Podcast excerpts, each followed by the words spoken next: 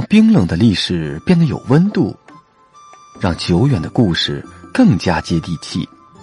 欢迎收听由百媚倾城和夏夜小酒馆联合制作播出的《中国历史故事》。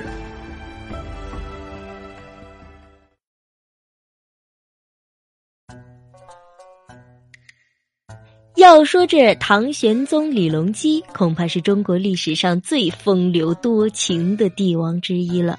除了杨贵妃，他这一生还跟若干个女子的名字纠缠在一起。这其中有他唯一立过的皇后王氏，还有武惠妃。最终，今天我们要讲的呢，就是今天这一位梅妃了。梅妃原名江彩萍，福建人。从小呢就喜欢诗文，通乐器，善歌舞，而且酷爱梅花。江彩萍的父亲一直把女儿视作掌上的明珠，为此呢不惜重金买来了各种梅树，住在了自家的房前屋后。在梅花的熏染下，渐渐长大的江彩萍品性中也渐渐的落下了梅花的气韵，既高贵娴静，又有点孤芳自赏。而当时很多的王孙公子纷纷上门提亲，都被他一口回绝了。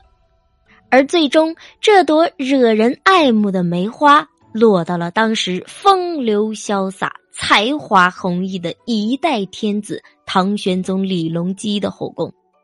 而据说啊，江彩萍和唐玄宗的第一次见面，就像一部好莱坞的浪漫爱情片。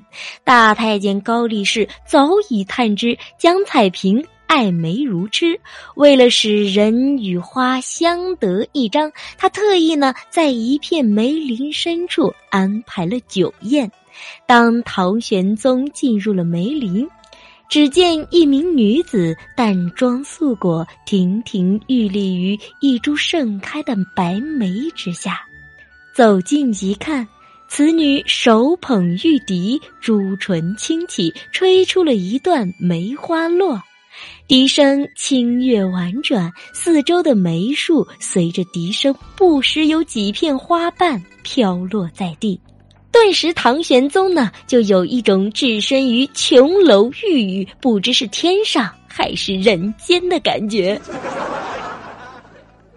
于是，这个叫江彩萍的女子获得了宠幸，被封为梅妃。而唐玄宗甚至让人在他住的宫中种满了梅树，并亲笔题写了院中的楼台为梅阁。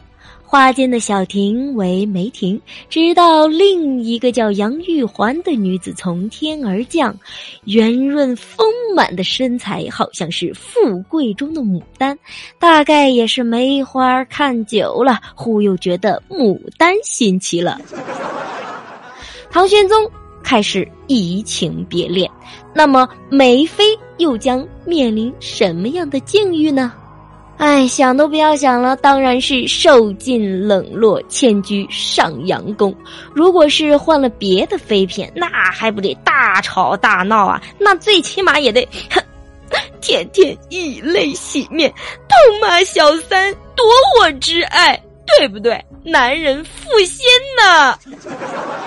可是梅妃，人家照样是看梅花、吹玉笛、写文章，仿佛啥事儿也没有发生。而当然呢，唐玄宗也并非是薄情寡义之人，偶尔偶尔啊，还是会想起他，惦记起他呢，就派人送一串珍珠到上阳宫，换作是别的女人，骤然接到如此厚礼，还不得感激涕零？陛下，你终于想起臣妾了，对不对？哎呦，这可是梅妃呢，却把珍珠给退了回去，还写了一首诗回赠给唐玄宗。里面呢就有这么一句：“长门自是无梳洗，何必珍珠为寂寥啊？”这句诗的意思很明确，我现在虽是孤孤单单一个人，但是也不需要你拿珍珠来安慰我。可见，一直与梅花相伴的他，终究把自己活成了一朵宁折不弯的梅花，绝不摇尾乞怜，也绝不自暴自弃。那么，梅妃的结局？又如何呢？而据后来流传下来的一本叫做《梅妃传》的书记载呢，安史之乱爆发之后，唐玄宗只带着心爱的杨贵妃从长安出逃，而梅妃则变成了战火里的一束枯梅。而为了躲避叛军的侮辱，在寂寞的上阳宫中，他白绫裹身，投井。自尽，而多年之后，唐玄宗回到了长安。此时，他不仅失去了杨贵妃，还被迫退位，当上了太上皇。而此时，他又想起了梅妃。派人在上阳宫的一棵梅树下挖出了梅妃的遗骨，而此时已经是白发苍苍的太上皇禁不住老泪纵横，于是他将满园子飘落的梅花撒在了他的坟上。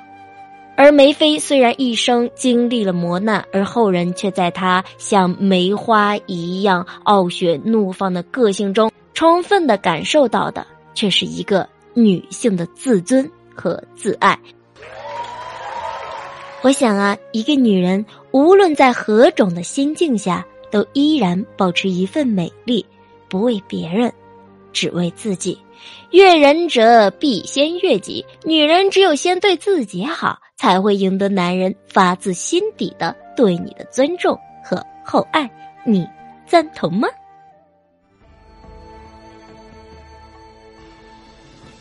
作品持续更新，如果你也是真实的中国历史的探索者，就点击关注并订阅啊！